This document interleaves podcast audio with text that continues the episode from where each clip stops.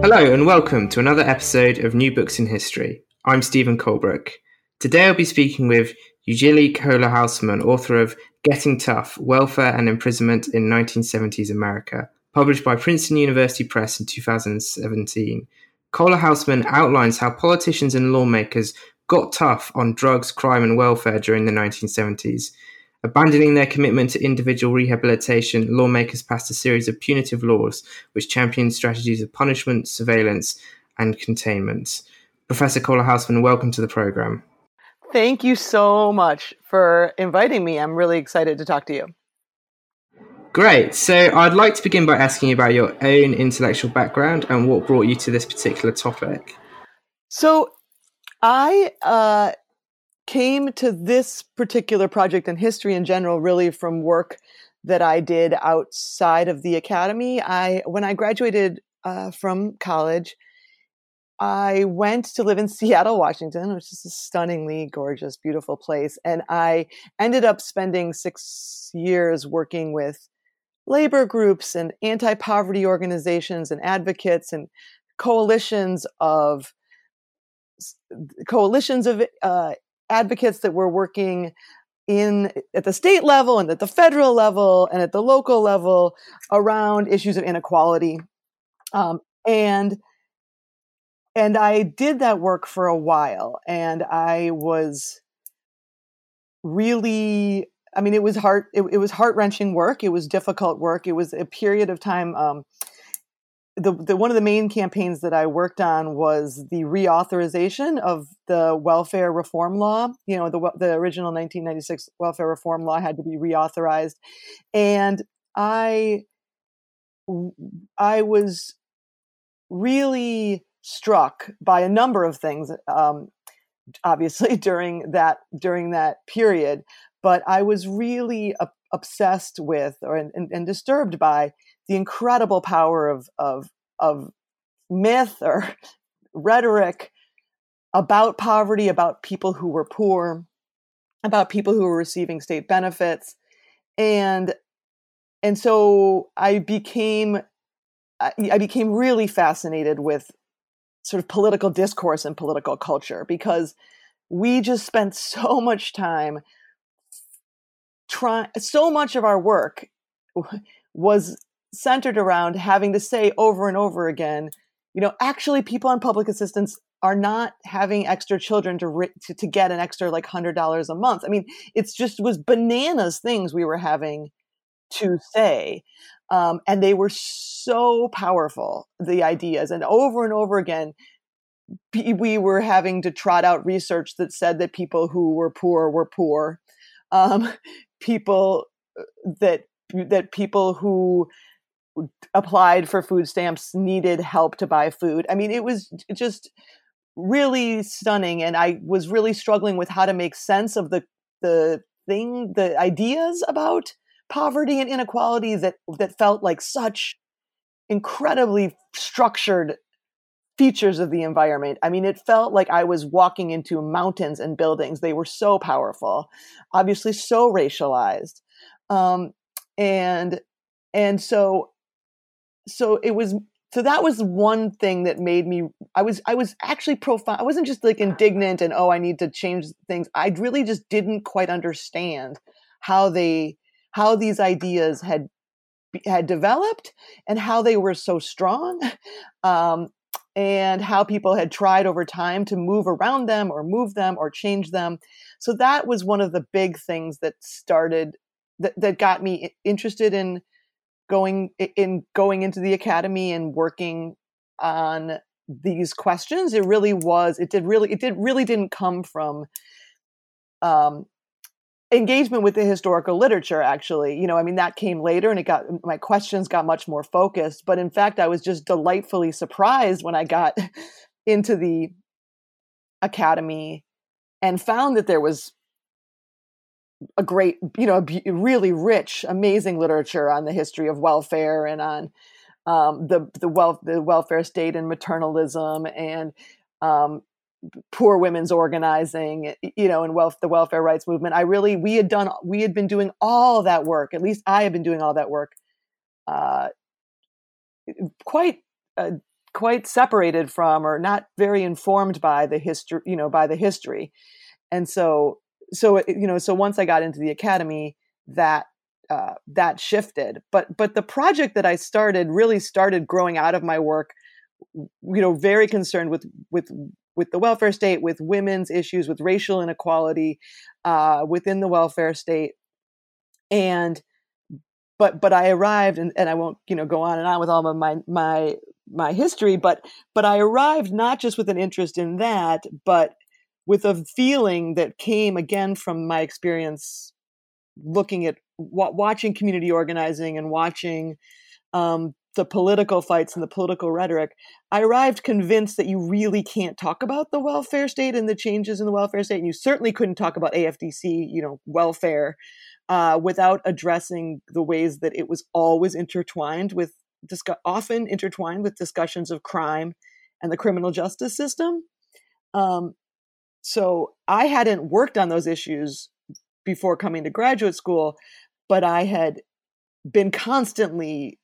discussing them and involved in thinking about them and be and just and cognizant of the role of of of the of the penal system in people's lives that I was was that I was hearing about. Um, so that was really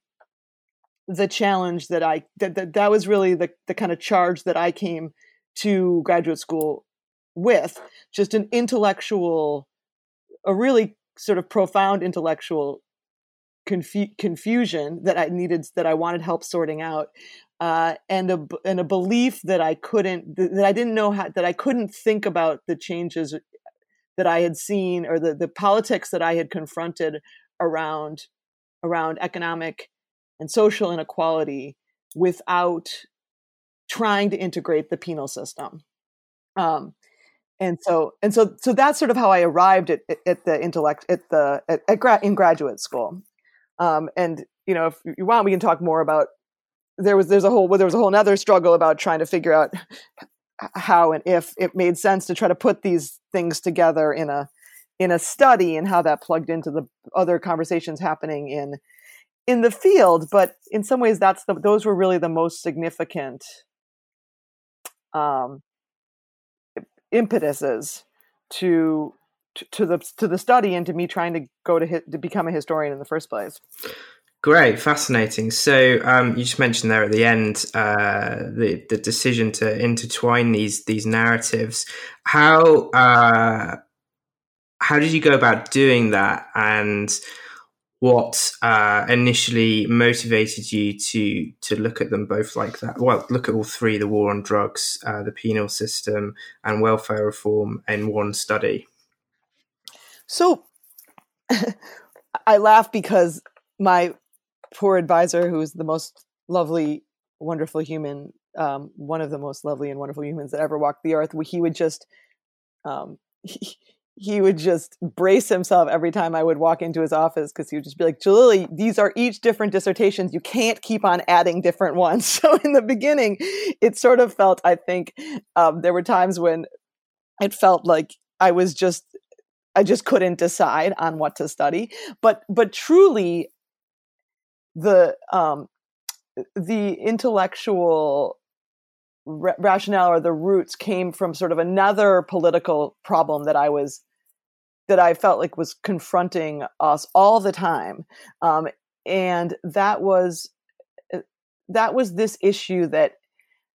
and but uh, that was this issue that whenever people talked about the politics of the of of the late 20th century and they were often really talking about the la- you know sort of post 1960 period there was this tendency to say things and i'm sure we've all heard this that you know that that t- characterize the period as a period of conservative retrenchment or the rise of the right. Um, lots of reasons to say that, obviously, and to talk about that project, both the, the both the rise of the fortunes of the Republican Party and the rightward movement of the actual party itself.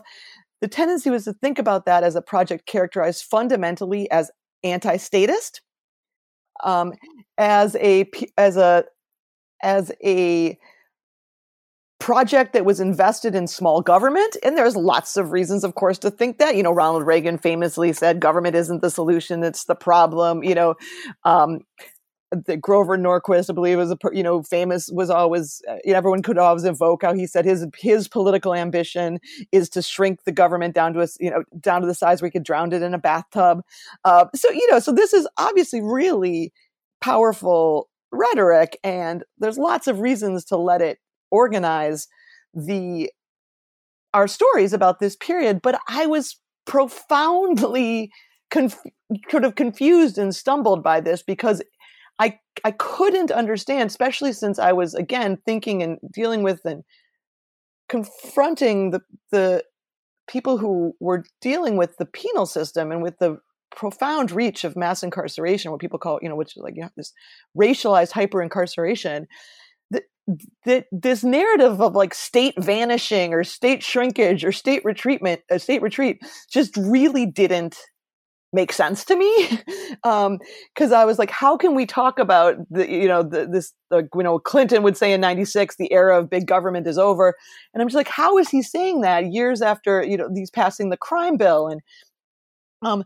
so how do we talk about the, the how, like the persistence of this narrative during a period where we are building the largest most intrusive most expensive penal system i mean certainly uh, ever seen in our nation but you know i mean it really in the on the globe? And so for me i became i was trying to make sense. I was i my one of the rationales for where i really became convinced and determined to put these different things together these different narratives together the welfare state and the fights over the war on drugs and the and crime policy was really for that reason which was if you just focused on the welfare side, you could sort of see a decline, you know, a state shrinking narrative, right? That would kind of um, that that you you could pull that out. Even though I argue in the book, there's lots of ways where the state became really quite, you know, more intrusive actually in the post 70s, you know, in, in throughout the 70s in people who were receiving public assistance lives. But I mean, but but you just but once you put mass, inc- you know, mass incarceration or the incredible expansion of the penal system in the frame, you really have to sort to, to, to, to confront or try to adjust and make a different analysis, or at least a more a more complicated analysis of what's the what's the profound what's the polit- what's the state transformations that are happening in this period? Um, and so i became convinced that you needed these that you needed to put look at these things together and uh, and t- to get sort of a full picture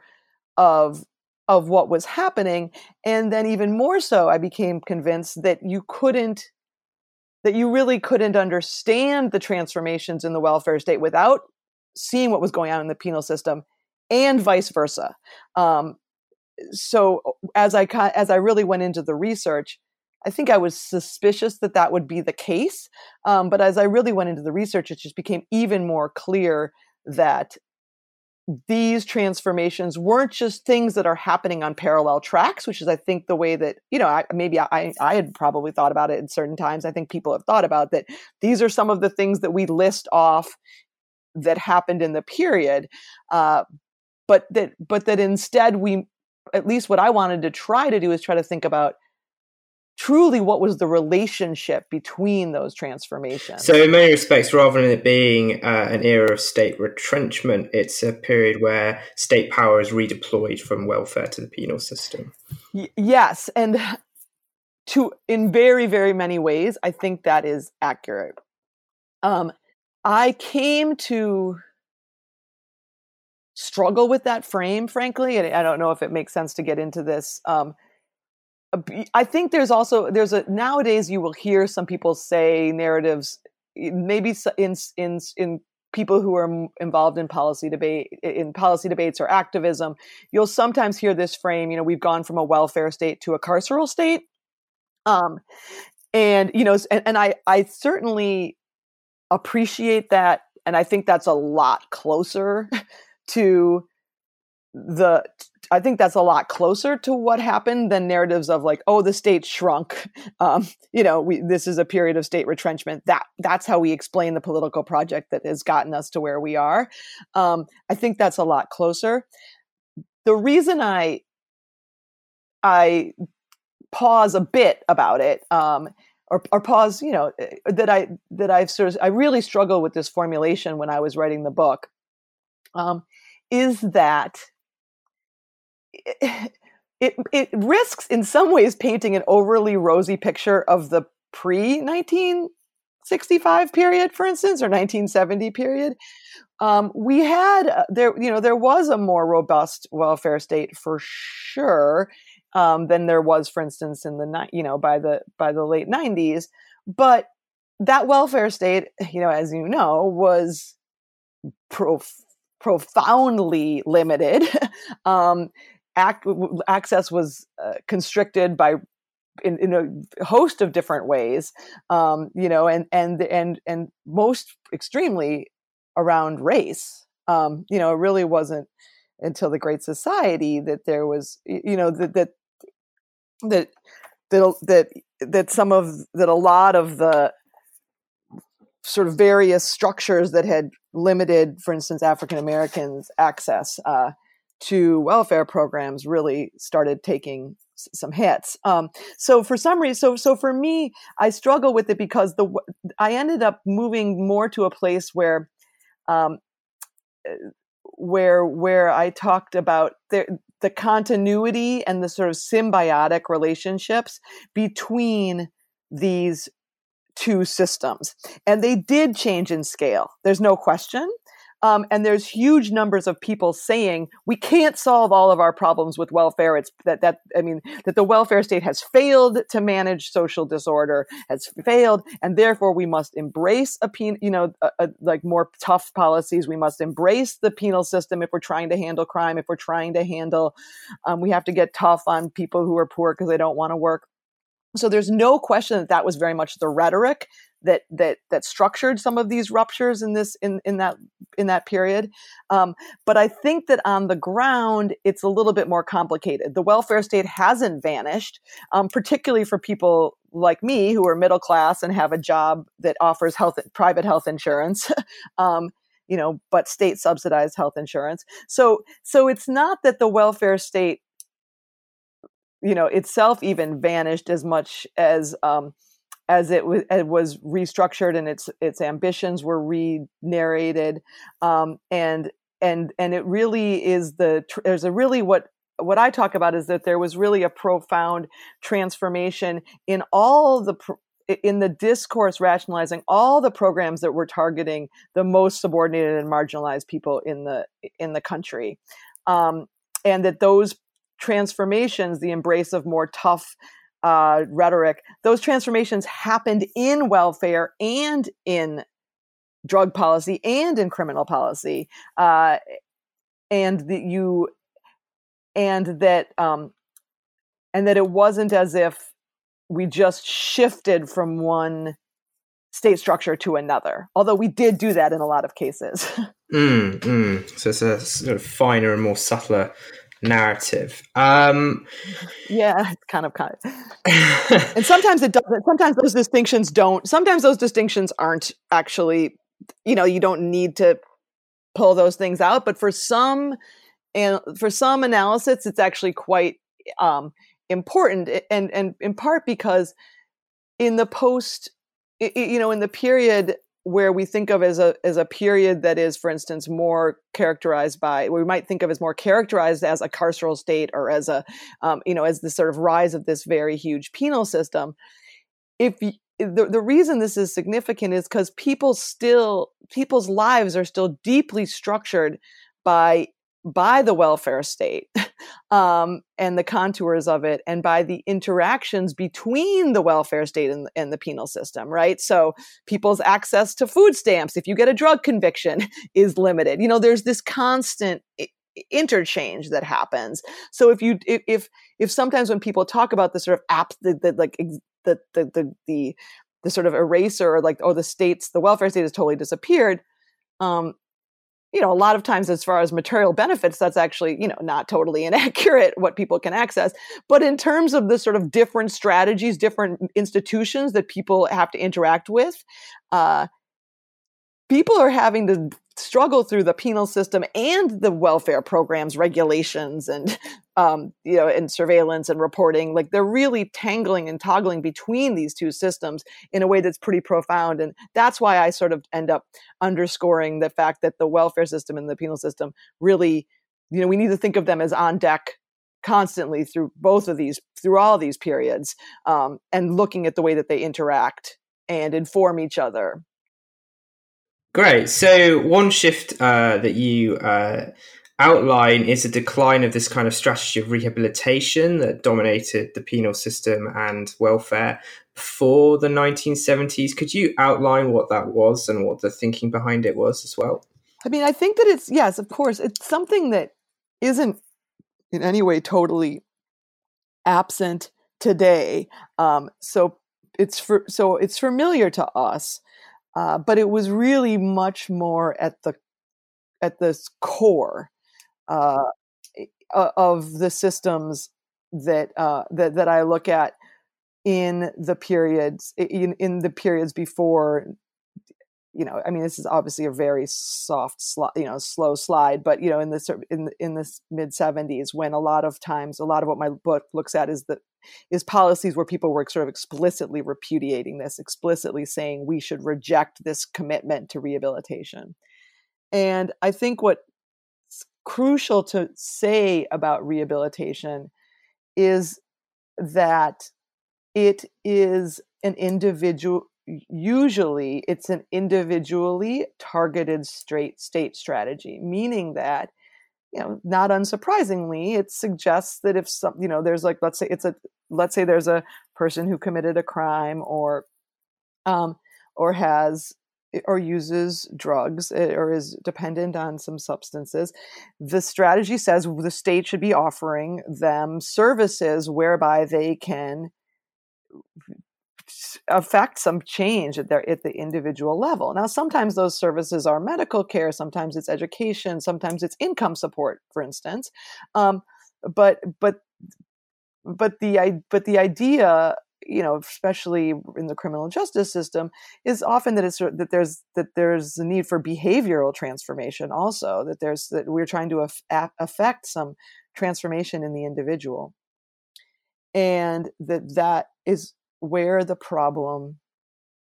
or that's where the problem lies and that's where the state needs to aim its intervention um, providing direct services. Now a lot of times people who were subject to the to who, who received these services were subject to this logic welcomed certain services and felt that that was you know a great that, that we're, we're thrilled to get access for instance to in theory at least drug care and um, or i mean drug treatment. The the the the reason I underscore the individualness of it is that that it's that it's important at least in my work I came to believe that it's important to recognize that that treat that that rehabilitation and the embrace of sort of punishment or getting tough weren't actually polar opposite strategies. Um, that they weren't that that they weren't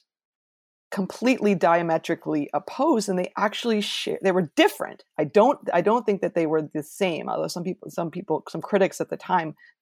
would actually say that they were um, that punishment and rehabilitation this binary that we often you you know we often position were actually isn't quite right and that if you need to understand the transformation which is what my book sets out to do um, between an emphasis on rehabilitation and an emphasis on punishment you kind of have an easier time understanding and if you recognize that they that that the bridge between them is is um, for for what it is it's a little bit closer. They share and they share an expect an understanding that the individual that there's a problem I'm talking very, you know, pretty grossly, been pretty gross uh, generalizations here, but they, they they tend to share an understanding that the that the problem is located in the individual, um, and and and so when so one of the points that I make about rehabilitation in the book a lot is that is that there was um, is is that is exactly that it was focused on the individual and that that a lot of the debates that are going to happen between should we rehabilitate or should we punish um, really cut out a whole set of arguments and analysis and um, and strategies to handle social problems because they really ended up narrowly fighting between like how you handle how you manage the individual the deviant individual um, as opposed to all the other structures that might all the other voices that were saying let's talk about what's going on you know let's talk about social inequality let's talk about racial inequality let's talk about um, exploitation and sort of more broader structures and systems that might be producing some of these problems in the first place Right. So, in some respects, it's an example of how liberals and conservatives were actually quite close to one another, in that they're both their approaches are both focusing on the individual. Whereas, if you move to the left, it would be focusing on the wider structures of society. Exactly, and and there were many liberals at the time. I mean, what's what's where it gets a little tangled is, of course, th- during the Great Society period, there was a lot of talk about, um, you know, root root causes and um, and trying to um, trying to deal with some of these structural things but a lot of those great society programs when they actually and by no means all um, they did end up you know i mean the sort of they did end up focusing on on in, on individual development for instance um, and you know so there's you know it's like is was it job training or job creation for instance is like a you know kind of brute way of explain you know of of characterizing the distinction you know like if we just give the individual the skill for instance like will they be able to if we give people um, you know i mean or, or the example in a later period is like if we train people we give people marriage classes um, you know and we train them to get married then that'll get families out of poverty as opposed to thinking maybe about the uh, the like uh, as opposed to thinking about for instance structurally that there's that the, the jobs pay what you know the, the they don't pay living wages for instance. You know that would be some of the distinctions that um that, and some of those and and so when the focus when the debate is focused around rehabilitation versus punishment or um yes i do think that you end up especially if, if, if, we if the, the broader discourse unfolds under the assumption that like these are the two polar opposites of this conversation yeah, there's a huge group of there's a huge group of voices and a huge group of solutions that are that are out of the frame in that situation. Um, now, of course, I I I'm careful to say that they that that is not to suggest that they were the same, right? Or that there wasn't a significant difference between being sent to you know a drug rehabilitation welfare program than prison. There was. Um, but there were certainly a lot of drug rehabilitation uh, programs during the 70s that the folks that were in them felt and said it feels a lot like prison and often they were actually you know held in old prisons but that's another Great. So uh, the first part of your book deals with the war on drugs, uh, specifically in New York. Um, could you outline New York's response to drugs before the 1970s? So, um, New York in the uh, in the period that that my book covers, New York was facing a really uh, they, it was facing a a rise in uh, in drug use. Um, you know, after World War II, really the heroin markets had been uh, very slowed down, if not shut shut off during the period. So you really see there really there is some uptick in heroin use uh, in particular, but many drugs during that period. There's a lot of reasons, in addition to the presence of drugs, why where why anxiety about drugs escalated during that period. Uh, and what and New York State and California were really on the forefront of implementing strategies um, that attempted to approach drug use and drug dependence as a disease and not as a crime. Um, there was this growing uh, uh, acceptance of the notion of what's called the disease model of addiction that people are sick when they compulsively use uh, these substances. They should be approached as ill, and um, and that was in some ways I mean, there always, it's not like that was a completely new idea in the 60s, but it was, you know, the Supreme Court ends up deciding that you need, you can't incarcerate people um, for having the disease of addiction, that they had to approach the disease. So it really is becoming more and more, uh, more and more central to people's understandings of drug use. And so the New York State is and California, but New York State is really on the forefront of trying to operationalize that assumption. How does the state respond if we if we need to think of drug users as as as ill? And so they set up so it's really a throw the spaghetti at the wall and see what sticks um, period in the late 60s and, and, and early 70s there new york is funding really a plethora of different excuse me um, of different strategies they uh, New York City starts supporting what are called therapeutic communities, which are really small, um, eh, small residential treatment centers that are run by quote ex addicts unquote. Uh, they are really the forebears of what we think of as sort of some of the drug rehabs today um, that, that, are private that you can get if you have private insurance. Um, but but New York State also funds uh, what also initiates a civil commitment program whereby they where the state uh, basically is going to civilly commit any uh, people that can be registered as that are sort of declared as addicts. Uh, and so they actually you don't you could sort of call your call up and, and tell them that your friends um, friend was an addict and wouldn't get treatment, and they would actually be able to civilly commit that person to, um, you know, what essentially was coerced treatment. Some people went voluntarily, but they they've started building these huge, uh, really large, uh, in sort of civil commitment centers, um, and and those were those were probably the most punitive and quite um, you know sort of everyone kind of agreed that they were quite horrible um, to be in. They were they were sort of they were trying to build out really fast. They were really under um, they were understaffed. They just wasn't enough uh, trained staff to even to to to to, to support them. Um, and they were often housed in old prisons, actually. Um, and they so, so you know so this is where I started kind of trying to underscore like this difference, this line between tree between you know this this sort of op- positioning prisons and, and and rehabilitation as opposites when you were actually on the ground i was like oh this doesn't really work. Because um, people were trying to people were willing you know people who were convicted of drug crimes were once the word got out about these treatment centers were definitely many were definitely willing to go to jail uh, instead of going to these centers because it was often shorter actual periods of, of, of being held by the state. Um, so and, then the other thing that New York State funded was a series of methadone clinics was sort of some of these early experiments of trying to build out a methadone, uh, you know, a, a, methadone maintenance infrastructure, um, which was so. So all of these strategies sort of had different. Um, different characters and different implications and different logics, and and there was a lot of opposition to all of them for different reasons. Um, but that's those were some of the things that the that that Rockefeller, Nelson Rockefeller, who was the governor at the time, um, and also some of the local, sort of more local level uh, state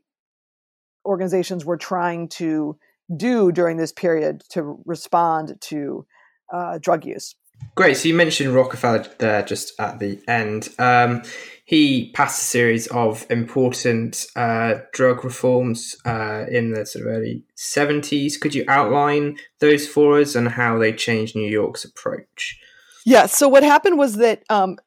the reason why it's important to know a little bit about those programs is for really Rockefeller was he wasn't the only person driving those those state-based rehabilitative I'm sorry, those state rehabilitatively focused programs but he staked a huge amount of his political capital on them on the on the civil commitment program. And he would always promise you know we're going to we're going to sweep the drug users off the street. We're going to rehabilitate them. He really made a he, he sort of made all these political promises about what these rehabilitative programs would do. And according to this general political discourse, the programs had quote failed. Um, meaning that at the next election cycle, there was someone who could say Rockefeller hasn't done anything, you know, haven't hasn't been able to succeed on um, uh, on on drug use, or or Rockefeller would try to get up out ahead of it and say, "I'm going to do a whole new plan on on on drug use," and you know, but the but the point is, these programs were often narrated as failures. Uh, in some ways, and a lot of people would say at the time, not so much because rehabilitation was totally ineffective, or certainly not because rehabilitation was less effective than incarceration, um, but be- but because, for instance, they were expecting, you know, to quote unquote sweep all the streets of addicts within like a two year period, wherein they hadn't even had time to build any centers you know that, that like they were there was all they weren't funding them sufficiently. They were you know maybe not they didn't have the a particularly good treatment orientation or plan you know? So there was all of these reasons why these these programs were um, were targets of, of of attack. One of the most important again having nothing to do with their effect but having to do with the fact that people really didn't like having methadone clinics in their neighborhoods. Um, they really found it that there was a lot of NIMBYism of like not in my backyard. They was a really hard time building these programs uh, because they, people were again there had been so much fear mong- fear like really intense fear around around drug users that people were you know, not under, understandably terrified of having drug users in their neighborhood. And this was at the time people would say, stop acting like drug users are like are zombies that are going to eat your brains. Like, because when we actually have to go do something to rehabilitate, quote unquote, rehabilitate them, no one wants the zombies near their kids, you know, which, you know, so there was this really difficult dance between the sort of way that drug users were portrayed um, and the efforts to actually fund programs to rehabilitate them. So it's in, in that context that Nelson Rockefeller introduces what are you know now become infamously called the Rockefeller drug laws in 1973 and he gets up at the state of the state speech and he says I've been doing I've done everything. I've tried everything in New York state. We have tried everything and it has all failed. We have not made a dent. We need to change course. We need to get tough. And he proposed making the sale and trade of, of substances, um, any amount, a life imprisonment, life in prison without the option of parole or probation. Um, meaning that if you were caught with drugs, you would go, it was like permanent social banishment. You would never, ever, ever leave prison. Um, that's not the law that was actually passed, but that was the opening gamut. It was basically this just really intense, um, incredibly draconian recommendation uh, that you know at the time newspapers were like i think someone you know some people called it like a tantrum um, but, but did rockefeller people i mean there was a little bit of sh- there was some shock uh, of course people realized that the policy was incredibly um, that, that, that the problem and the, the, the politics around this had gotten quite uh, quite escalated but but there was really a sense that this proposal was just shocking, especially in the context of this. Like everyone supposedly agreed that re- drugs were a, or a drug addiction was a disease, and um, you know, and and and we needed to approach it that way. And Rockefeller um, was just like uh, you know just really threw a grenade in the middle of that and and they ended up passing these very draconian laws uh, again not as draconian as his original proposal but quite uh, extensive um, quite long sentences uh, for drug for for different kinds of drug uh, different amounts of drug sales. And and that was eh, had a really profound eh, influence in a lot of different ways and i can talk about it i don't want to go on too long about it but what's interesting is that the that they didn't the laws didn't immediately actually lead to a massive increase in drug arrests. I mean like it's not like the laws were passed in the next year there was mass incarceration in new york. Um, in fact and if anything the new york city police th- there was really like a the um, a lot of state institutions were actually reticent and sort of and pulled back on instituting the laws at a very at, at a very in a very intensive way. Um, so it's a little bit complicated the, the, the way in which and the periods in which the though those those laws start really escalating uh, um, the prison populate the prison populations in New York. But it's very difficult to underestimate the power, the political power of Rockefeller's move. It was a it was a national story. It was totally understood as a way, um, as a as a part of him trying to make himself viable as a presidential candidate. You know, he had wanted to be president forever. Um, he was understood as excessively moderate in the contemporary Republican Party. So this was viewed as a move to kind of get himself um, more like more legitimacy within the Republican Party. Some people debate the extent to which that was the motivation, but I think that was certainly um, at least interpreted as part of it. So there was this sense that this was a just a really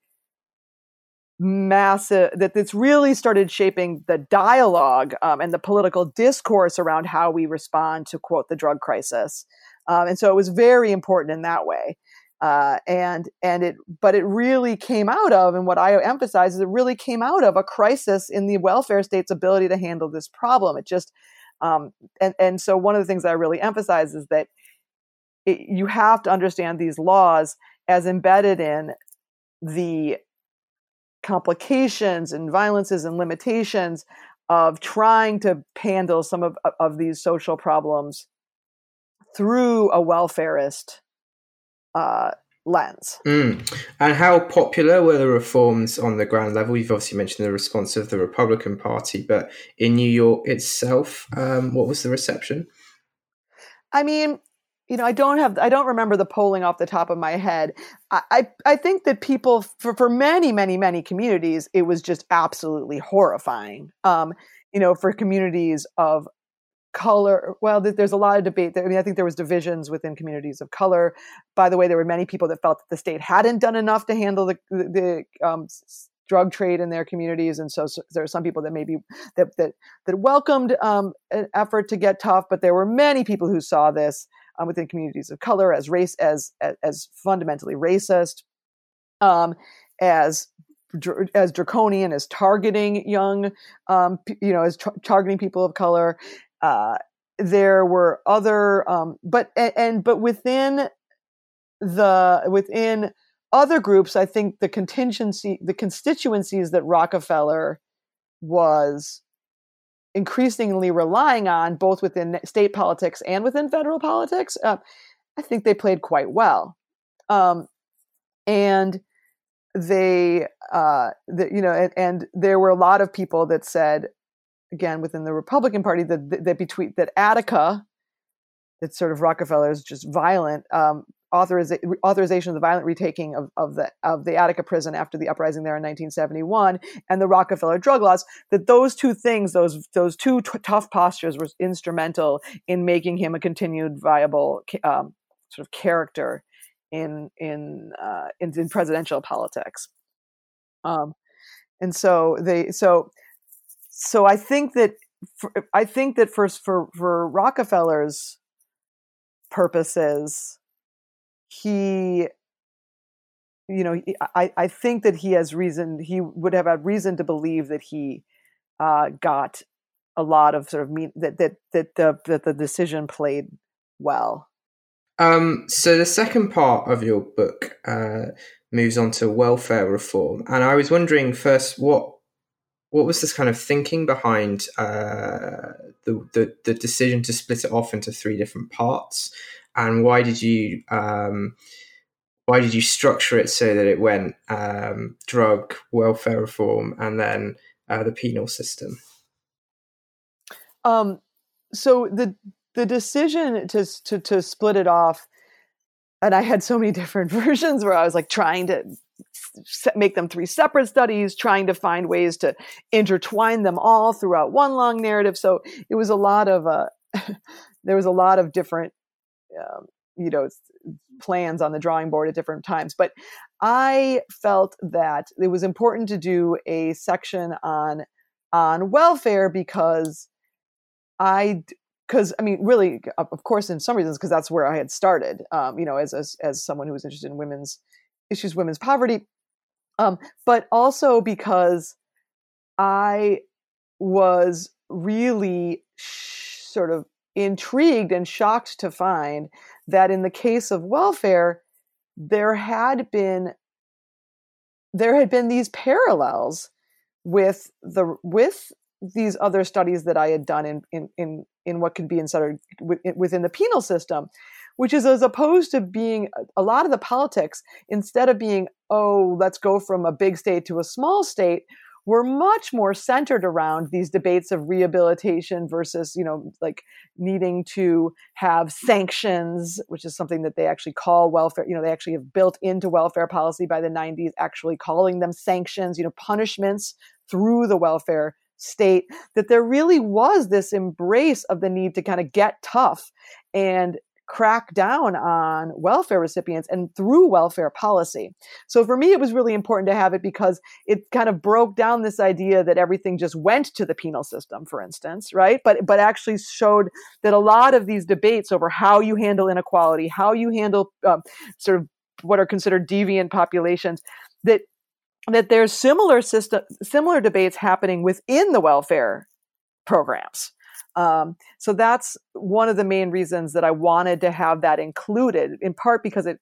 it helped illustrate that point I was tr- that kind of slightly complicated point that I was trying to make earlier. That that it, that it doesn't quite work to say we move from a welfare state to a carceral state. Um, you know that there's these ways where the welfare system itself maintains, but actually takes on these. You know, it, it brings in some of these punitive or, or increasingly um, punitive uh, practices or and and embraces a more punitive um, logic in some in in ways um, which is not to suggest that the welfare system before this wasn't still didn't have some of those features. I mean, that's what's so interesting when you actually mm. really look at the history. So, moving on to the sort of the policy making itself around welfare, uh, why was there a renewed focus on welfare fraud uh, during this period, and how did this lead to the emergence of this sort of infamous figure of the quote unquote welfare queen? Yes, that. Um, so it's interesting when I started to do this research. I, I was in Illinois doing graduate school, and just almost by happenstance, I decided to do, I, I was sort of looking into welfare in the 1970s. And I was just shocked to find out that all of it was about fraud, that a huge amount of the debates and the, the talk during this period was about fraud. And I sort of by mistake discovered that the origin, that, that, that the quote, original welfare queen um, actually came from um, you know, was actually the, the case actually uh, originated or really got going in Illinois. So there was some happenstance, but I, as I mentioned in the beginning of our talk, like I had been, in a sense, I had spent six, you know, years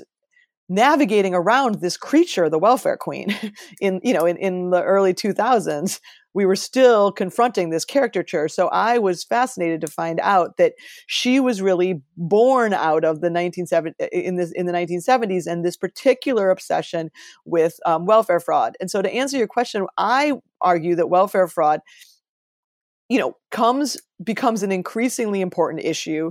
in the mid to late 70s um, because the again because there's all these te- because economic changes and racial change together we're putting a particular set of pressures at, on the welfare state. And the i mean there's a lot of different things but the, the i think one of the most important ones was huge numbers of um, of african americans and I mean, particularly African Americans, but also other communities of color um, with uh, Latinas were getting access to the to welfare and welfare programs, which they had historically actually been denied. So there was a tr- transformation happening in society where, through a number of mechanisms that I won't get into, um, a lot of the of the of the policy mechanisms that had kept welfare rolls low um, through various uh, a bunch you know sort of man in the house rules and all these different rules were falling away and these rules especially in the south had been used to, to really keep um, communities of color from accessing accessing the benefits to which they were legally entitled uh, or to which they were entitled based on for instance means testing or you know so they so so so there's there's this way in which communities that had previously been understood as undeserving of state benefits and undeserving of social of these social supports were suddenly through to really through their own through through their own activism and mobility were suddenly getting access to these programs. And that created and, and that became used as a as a political tool to discuss general anxiety and and um, an opposition to the reorganization of racial hierarchy in the first place. But on the other hand, it actually put real strain on on welfare budgets. So welfare caseloads were increasing dramatically. Um, this was in part because of uh, because of because of economic shifts and because of legal changes. So, meaning that there were more people, there was material, there were sort of economic changes that were making more and more people need public assistance. But there was also the fact that there was all these tools that people had that had the state had used to keep the the rolls slow, and suddenly those tools were being taken away. And so, so, so now states are facing this kind of politically complicated if uh, demographic the shifts in the in the in the roles they are confronting the actual costs of these programs um, i think that there was a lot of other things that were hurting state budgets you know that, that welfare ends up being blamed for but but welfare certainly did the, the cost of welfare was certainly increasing um, and the and and well and welfare fraud you know kind of fraud investigations had always been a tool of welfare policy. I mean, this is not new, but in some ways, fraud is one of the main tools that people, that the state still has as we go into the mid 70s to quote trim the rolls. And so I think that for a series of actually bureaucratic reasons, but also political reasons, people increasingly say, okay, the reason that we have such big welfare rolls is because of undeserving people, because of tricksters that are sort of working on, to, are, are, are cheating and getting onto the rolls and getting money that they don't deserve. And so fraud now often th- these I mean, so so so on one level, there's actually policy about who can get welfare and who can't, and there's people trying. There's a really huge increase in people trying to figure out whether you know who is eligible and who's not, um, and so they're using those tools to purge people from the rolls. But at another level, this is very this has a really huge political utility because people are able to talk about i mean it's less and less okay to say you know african americans aren't citizens and don't deserve rights but there, but but it is but but so so talking about welfare and welfare fraud also is becomes a way to talk about the fact that there's people who that, that people don't think should be rights bearing citizens don't think should have full claim on the state that now have it. And so those so so this is also a this is also a popular political discourse to talk about the you know the actual um th- this this feeling this just pro, you know that that there's that there's profound reorganization and challenge to white supremacy. Um, so, so I think welfare fraud is working on a bunch of different levels. And what the welfare queen is is she is this character who she's actually she's a real person. There's a tendency to there's a there's the discourse that she was actually totally invented by Reagan, and that is that's not accurate actually, although it's not far from the from the sort of heart of the truth. Um, but but she was a really like a very unique, totally bananas character, um, who was who had been involved in multiple who, who was really like a she was a con artist. She was a high and she had been involved in high ticket welfare fraud.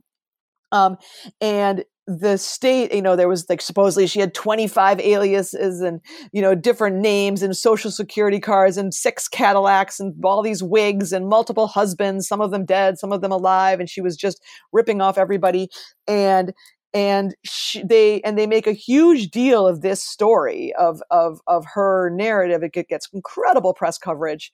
um, and and there, you know, and some of the story has some of that story has some basis in reality, but the the true myth, you know, mystification and absolute political, you know, violence is to make is the politics turns to make her not this, you know, quite strange historical character, but actually sort of a representative welfare recipient. You know, she st- st- starts to stand in for um, you know, welfare more broadly. And so the welfare queen, originally based on this person who, you know, and uh, who, who's really anything but an average um, welfare recipient, becomes this framework for which to understand and to sort of reimagine poor women on public assistance more generally. So, um, as you as you mentioned briefly there, uh, Reagan sort of supercharges this discourse of of the welfare queen, although um, it didn't originate with him. Uh, what was his vision of welfare reform during the 1970s, and how successful was he at implementing it when he was governor of California? So he really took this idea that what's what's what's important about Reagan is there's a bunch of governors that are confronting, including Rockefeller, uh, increased welfare caseloads and and are struggling uh, to manage caseloads, but also using the issue politically. Um, and and Reagan is so everyone's sort of trying to figure out what do we you know a lot of people are trying to figure out what do we do about these caseloads there's a welfare crisis and and now and uh, and Nick, nixon actually floats you know what many people have forgotten but it's really a kind of remarkable historical you know sort of indicator of the difference in historical times. Nixon floats what's called the family assistance plan which is you know by no means a guaranteed minimum income but it's sort of in the in that family of policies whereby he would replace the welfare program with um, with a guaranteed minimum um, with with some some sort of income support kind of regardless of uh,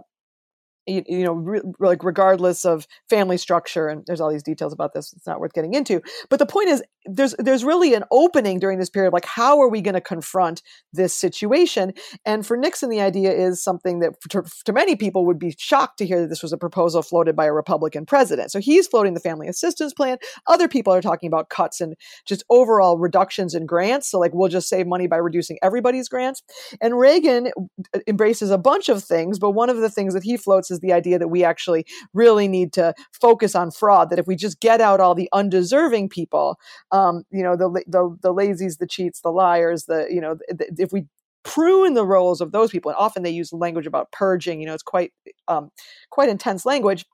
that that's how we'll get the rolls out of under control. So he really um, has a lot of focus on the fact that there's undeserving, unworthy people, and they institute a set of policies that increase surveillance on the people that are receiving public assistance. And um, so anyway, so he, he introduces this really massive welfare reform proposal um, that in uh, in California that does a lot of things. Um, it was an attempt to to uh, to implement some work requirements. It did include some of that. It was never quite operationalized, but he really, int- but I, but he really introduces into um, the national rhetoric, but certainly within the state, these this frame of both um, that you need to really, uh, you know, have these like fraud patrol units that are uh, that are that are in coordination with with the penal system, with this, with with with uh, district attorneys, and there's this emphasis that people need to be coerced and forced into work. That you need to actually really crack down on. Um, uh, child support that you that the, that you need to threaten um, that that there that you need to responsibilize all the other people in the family you know so so he really introduces a set of um, a set of policies that are really significant when they pass in uh, in California even though that legislation was a compromise legislation with the Democrats um, but most importantly I think he or or or as importantly he he starts setting up a frame that he really that's very powerful nationally and that really carries to the national level. Um, you know, he his people go immediately and start working for Nixon. They uh, Reagan really takes this um, a lot of these ideas to the White House when he gets there, and he's just takes it running at a national level. And you see, you know, by '96, you see a lot of the um, you know, a lot of the kind of logics and understandings that were cooked into Reagan's di- rhetoric you see that manifesting in the work requirements and you know in, all, in a lot of the things in the 19 in the anti-fraud stuff in the 1996 welfare reform law. Mm-hmm. great. So a slightly broader question uh, which relates to uh, what we were discussing earlier about it kind of transcending liberal conservative divides which is how did this anti-welfare politics change conceptions of economic citizenship? Oh um so I would say that in some ways it built upon understandings of economic citizenship, you know, that there, there's some that already existed, but there was this, all of these debates, and I talk a lot about this in the book, and I, um, is were, were structured by this idea of it, that, of sort of legitimate rights bearing citizens and who sacrificed their rights by certain behaviors. So what I argue is that really during this period that there's just even though people tend to think post you know civil rights that we really come to an idea of a sort of equal universal citizenship. I see in drug and crime and welfare policy incredible consternation and contestation over who gets rights and benefits within the polity. And in welfare what you see is over and over again people are saying these people don't aren't pay, aren't taxpayers they aren't workers so therefore they shouldn't get x x x x and x you know? It's this constant i am a, so every time people i mean it's just amazing almost every i read thousands of constituent letters and almost everyone started as a tax paying hardworking member you know as a tax paying citizen as a person who works as a person who you know like always this sense that like that that our rights and our ability to claim benefits from the state was contingent upon being defined as rights, being defined as a worker, being defined as a um, uh, as a taxpayer. You know, of course, I, I, take huge issue with those definitions of who's a worker and who's a taxpayer. I mean, I think everyone is a taxpayer that's buying things, and I think parenting is labor, even if that's if you're not involved in wage work. But but that's but all of through these debates, there's really just fraught um, negotiations over who um, who can who can claim benefits. And of course, this is a lot of this is in response to the the profound claims that were being made on the state and um, and the challenges to, to, to, to, white supremacy and to the existing um, racial order and economic order that was coming from social movements.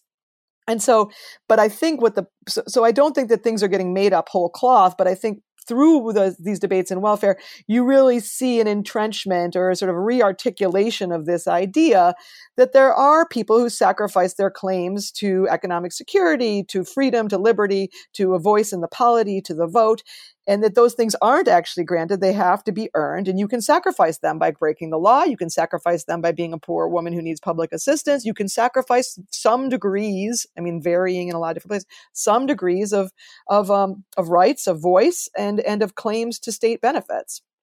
Um, so that's so I see that being fought out in uh,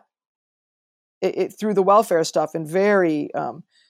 very art, very kind of con- explicit ways. You know, there's people saying during the 1970s, I mean, it's not a widespread opinion, it's very legally dubious, but there are people saying we should take the vote away from welfare recipients. So, uh,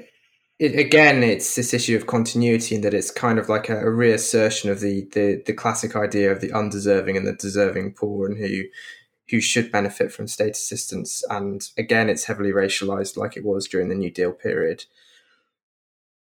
Absolutely. Absolutely. And it's really a con- uh, yeah, and that's why I sort of struggle with that's why I think it's important to say like things changed in the 70s, but a lot of things are being simply kind of reworked and renegotiated and it's being sewn together through cloth that was very much assembled already you know these a lot and um so yeah i don't see you know i don't see uh, you know i wouldn't um say that nothing changed. You know, I think that, uh, but I do think that um, that there is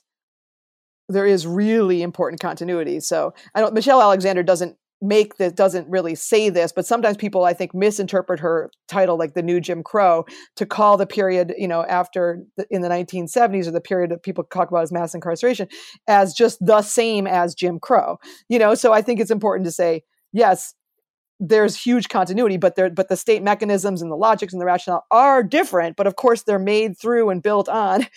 things that were existent, and it's you certainly it's certainly not a whole different.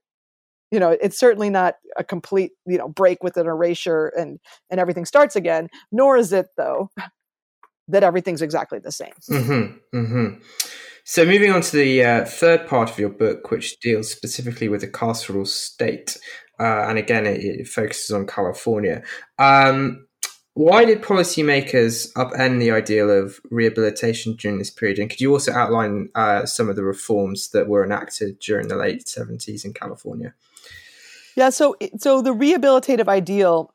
was actually prop you know is understood as being you know one of the most the, the sort of organizing principle of at least northern um, uh,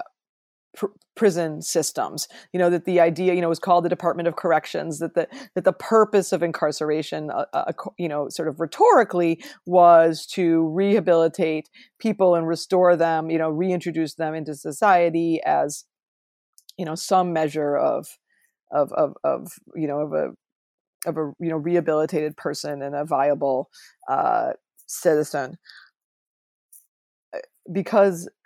you know, I, I, of course have like I have so many different parts of this, and I'm trying. To, I don't want to go on and on, but I but but what um so there was a lot of programming within prisons that were you know focused towards rehabilitation um, california in some ways had which is why it's such an interesting place probably the most um, developed set of programs and and and systems that were dedicated to rehabilitation meaning that you know there were people that were in the southern penal systems i'm sure there were people where it said rehabilitation but there was really very little, i mean you know just um, considerably less uh, actually programmatic emphasis on that uh, uh, on that. There um, and so what happened in California in the in the 70s is that there was really a challenge to that mission from both um, what you might call the left and the right. There was um, there had long been skepticism of, re- of rehabilitation and and that mission of a penal system from people. It's not like this was universally accepted. There were a lot of people, obviously, um, within the prison system for sure, and also politically, that had said, "Listen, guys, prisons are to punish." and to warehouse Eh, let's just give up the ghost of rehabilitation and or it's like these people don't deserve rehabilitation don't you know so there's a lot of opposition to rehabilitation. It wasn't as if everyone agreed on that before the 70s so there have been long stern op- opposition but really there was actually a just a, vi- a very vibrant and active um, movement um, often led I, really point to its roots you know among um, within prisons there was a lot of resistance to prisons in general and and critique of what was seen as the hypocrisy of the rehabilitative mission um, and the violence of the rehabilitative mission um, from many different quarters, but often people that saw themselves as allied with prisoners and often prisoners or incarcerated people themselves. Um, so the rehabilitative mission was being challenged uh, people thought of. I mean, think of you know Clockwork Orange. Think, I mean, these, these critiques of it being sort of cr- really creepy. The the um, the critiques of it being um, that you know again trying to individualize the social problems you know this is all about bad individuals as opposed to you know a lot of prisoner a lot of incarcerated people were talking about how listen, uh, you know, let's talk about where crime came from. Let's talk about what the situation that made me vulnerable to arrest, uh, and not the other people that are doing the same drugs or selling the same drugs. They just don't do it in a community that's heavily policed, um, or why is you know why is you know who's who are the who are the thieves the people that are stealing um, or you know or, that are that are stealing money from workers they're as corporate leaders or, or the thieves that are trying to you know are st- stealing money from a gas station? So there was a lot of kind of saying like let's talk about the real structural social systems that would actually that actually produce crime produce the understandings of who is a criminal. And then and and at the same time there was this there the the prison populations were becoming increasingly um, black and brown. So I think the other thing that was happening during this period is they're the people that were quote unquote candidates for rehabilitation are again a population that for many people are not understood as people that are candidates for full citizenship you know so so as the as the prisons become it's a little bit of a chicken and egg thing but as the prisons become darker um, I think the rehabilitative mission is also um, being challenged on those grounds, which is, do are these people really are these people really uh, viewed as legitimate candidates for rehabilitation? And so, what happens in the late '70s in California is that there's actually a strange, um, in the incident, there's actually a strange conf- confluence or bedfellows or allies, you might say, um, where where people come together to dislodge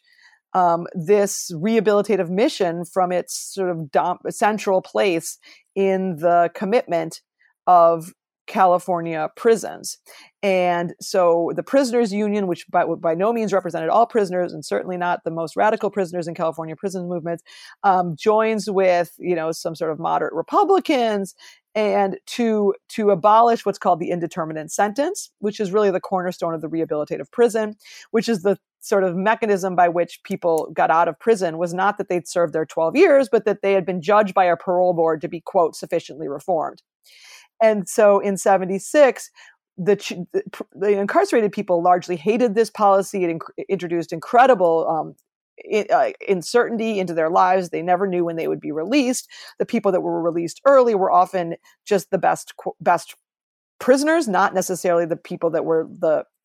and by best that means people that were that that that followed the prisoners rule prison's rules not you know or that weren't activists that weren't writ writers not necessarily the people that had committed the you know who, who had who had committed the most least objectionable crimes for instance um, so there was there was incredible incredible hatred of the indeterminate sentence and of parole boards and of this kind of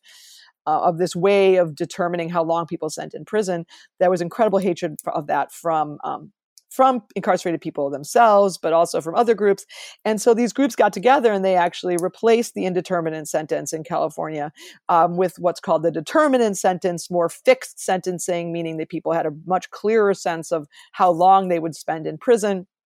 Um, uh, and and in some ways, this was a policy that was welcomed by some people um, on the left and some sort of kind of you know reformer types uh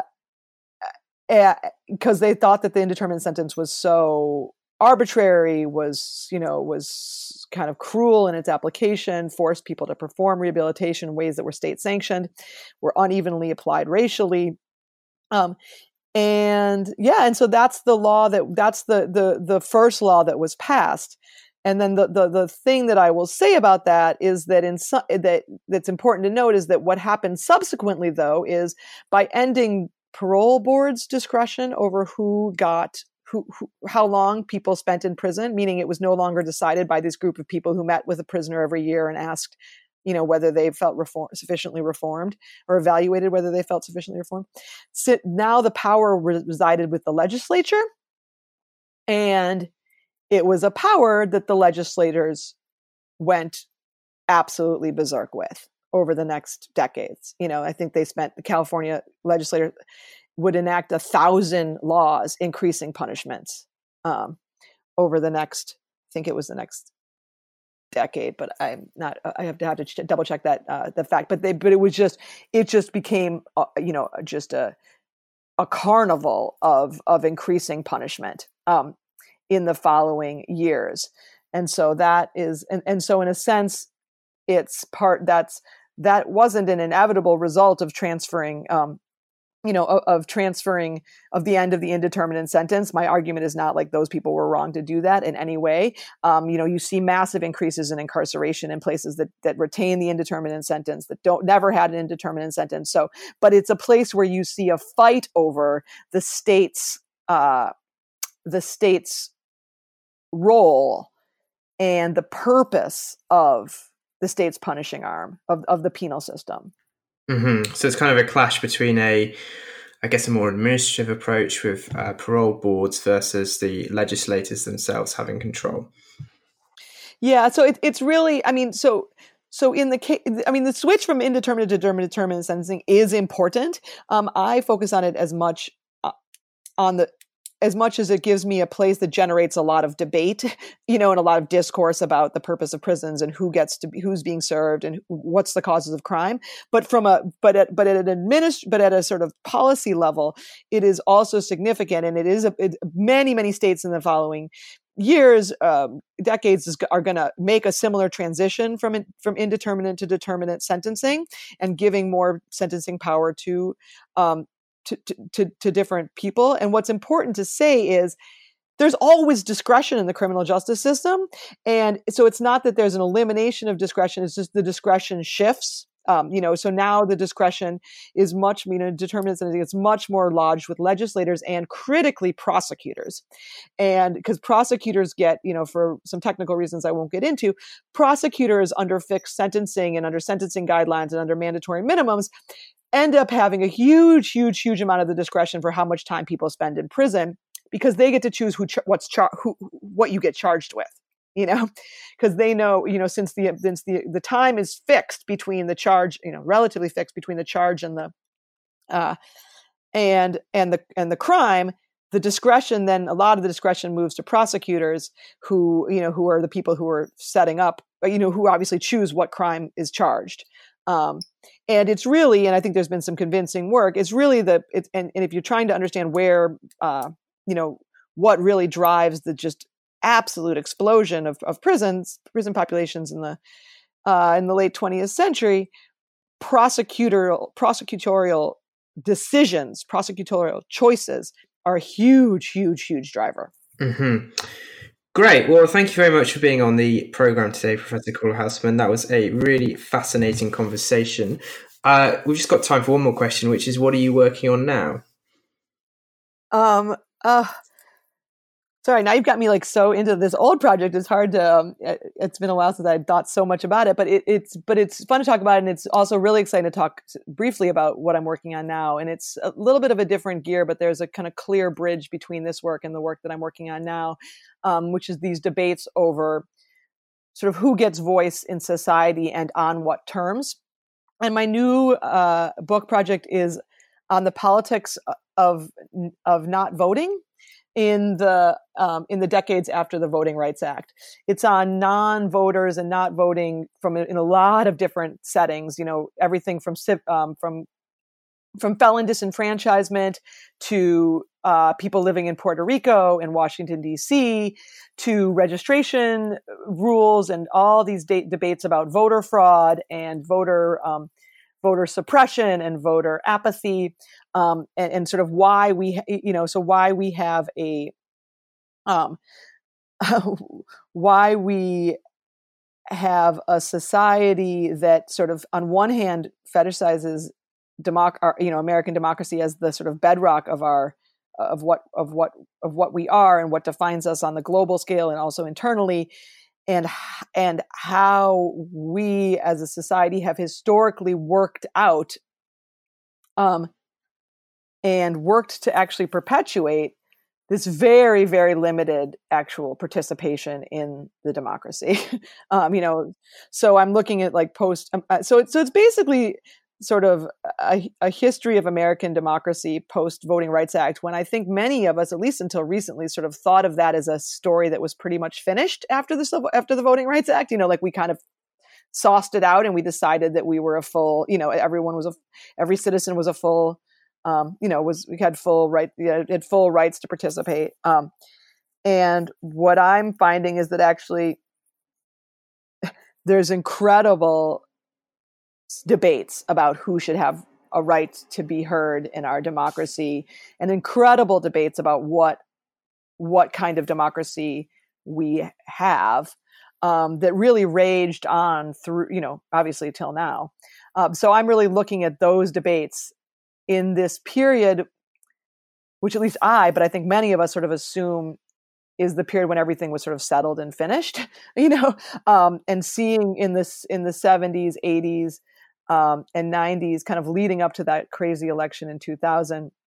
all of these debates about, you know, does the state have a responsibility to actually ensure that people participate in democracy? Does it have a responsibility to make sure that people don't participate in democracy if they're not quote if they don't have IDs or if they're not educated enough? And, you know, so that's the that's the project that I'm um, that I'm working on now, and it's got really interesting, you know, and, and interestingly, the welfare state and the criminal justice system um, are really key characters in a lot of the debates over um, over voting, which I wouldn't have even necessarily anticipated when I started. Mm, that sounds really fascinating and very timely, also. I very much look forward to reading that. Thanks again for being on the program today. Um, thank you so much. It's been really wonderful to talk to you.